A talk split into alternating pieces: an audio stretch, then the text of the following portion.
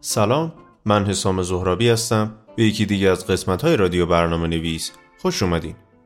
اسپانسر این قسمتمون کانال Development ریکس در دنیای برنامه نویسی واژه های مختلفی وجود دارن که هر کدوم از اونها جزء ابزارهای یک برنامه نویس می‌تونن باشن. تو این قسمت قرار سه تا واژه module، component و plugin رو بررسی کنیم و تفاوت بین این واژه ها و کارایی اونها رو مورد بحث قرار بدیم.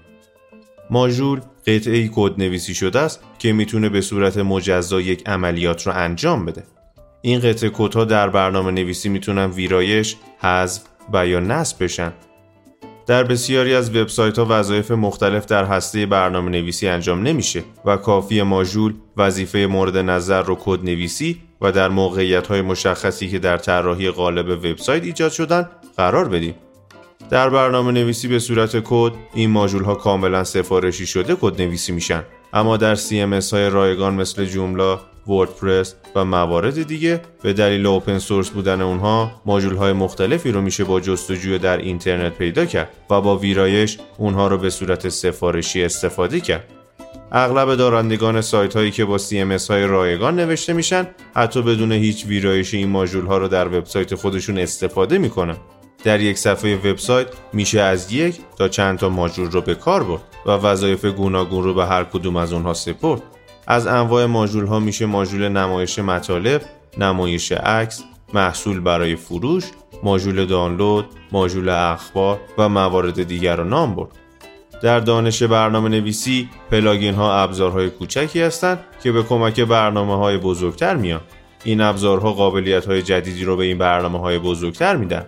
یکی از دلایلی که plugin ها به صورت جداگونه نصب میشن اینه که برنامه های کاربردی حجم کمتری داشته باشن و بشه امکانات بیشتری رو به مرور زمان به این برنامه ها اضافه کرد.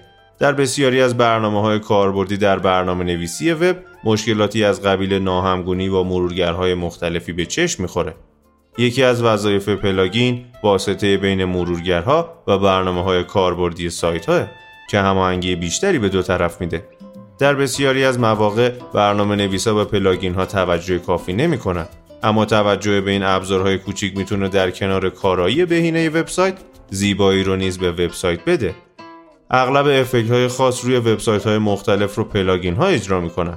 plugin ها از نظر لایه برنامه نویسی در پایین ترین سطح قرار دارن و وظیفه انتقال خروجی برای client رو به مرورگرها بر عهده دارن. مثال بارزی که برای plugin ها میشه به اون اشاره داشت ویرایشگرهای مختلف در محیط ادمینی وبسایت ها همونطوری که از نام component برمیاد یک ابزار مهم ترکیب کننده است. واژه component در زبان فارسی به معنی ترکیب دهنده است. component ها ابزارهایی هستند که فعالیت های اصلی یک وبسایت رو انجام میدن. یک component می‌تونه حاوی چندین ماژول و plugin باشه که به صورت یک بسته ترکیبی در وبسایت نصب میشه.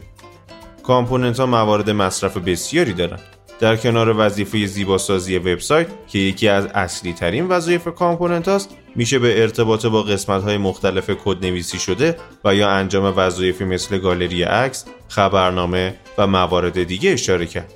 component ها جزء اصلی ترین ابزارهای یک برنامه نویسن و می‌تونن لایه هایی رو به وجود بیارن که ابزارهای مختلف در اون به ایفای نقش بپردازن.